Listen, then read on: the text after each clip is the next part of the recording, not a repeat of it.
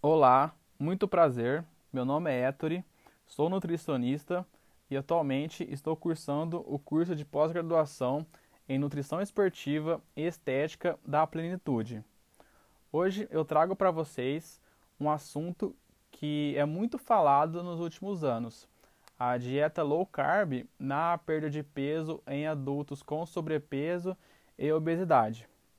Bom, é, nos últimos anos, é possível observar no cenário mundial uma crescente prevalência de pessoas com sobrepeso e obesidade, representando um grande desafio para a prevenção de doenças crônicas, como diabetes, doenças cardiovasculares e a síndrome metabólica.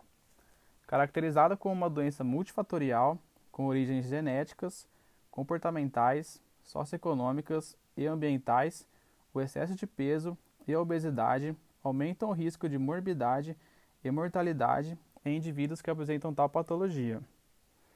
A obesidade e o excesso de peso vêm afetando mais de um terço da população mundial, sendo que, sendo que as projeções até 2030 é de 38% da população adulta seja acima do peso e outros 20% sejam obesos.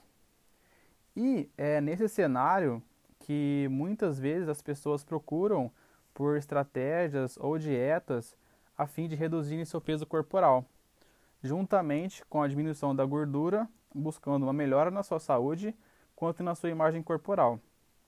Com essa ideia, é atraente uma perda, perda rápida de peso, porém sem levar em consideração uma estratégia da redução da ingestão de energia proveniente da dieta, juntamente com o aumento do gasto energético a partir da prática regular de atividade física. Com isso, ao longo das últimas três décadas, foi crescente o número de dietas populares no combate à obesidade e ao excesso de peso.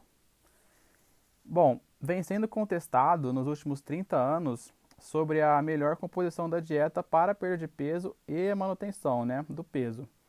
Há quem defenda uma abordagem dietética mais tradicional, com baixo teor de gordura e alto teor de carboidrato, e há também quem defenda é, uma restrição de carboidratos como sendo a maneira mais eficaz.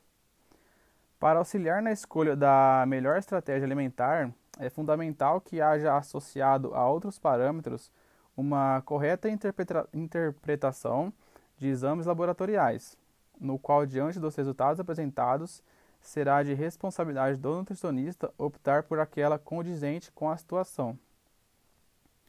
O conceito por volta das dietas restritas em carboidratos se baseiam no fato de que, havendo uma grande restrição de carboidratos, resultando em uma cetose, há uma oxidação lipídica, promovendo um efeito de saciedade e um aumento do gasto energético, fatores que devem promover um balanço energético negativo e, consequentemente, a perda de peso. As dietas pobres em carboidratos não possuem um acordo universal caracterizando a quantidade exata do macronutriente. Porém, é, podem ser definidas né, as dietas que possuem um teor de carboidrato abaixo da, das diretrizes oficiais.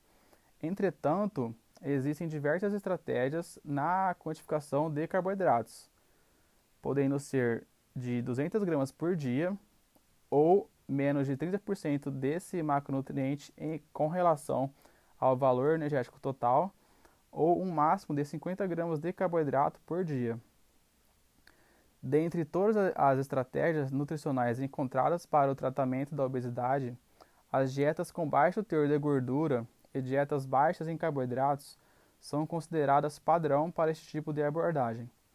Porém, estudos mostram que a adesão de, a longo prazo dessas dietas parecem ser limitadas. É, a mudança no estilo de vida do indivíduo, associada a uma estratégia alimentar que se adequa a ele, é uma das, das poucas estratégias para o tratamento da obesidade que parece surtir efeito e não causar consequências negativas. Dentre os diversos tipos de dietas oferecidas, aquela que propõe um baixo consumo de carboidratos tornou-se uma das dietas mais populares nos últimos anos.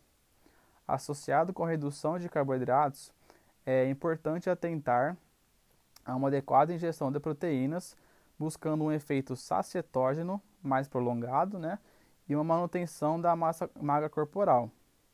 E essa dieta restrita em carboidrato parece ser eficaz na perda de peso em, em indivíduos com adultos né, com sobrepeso e obesidade.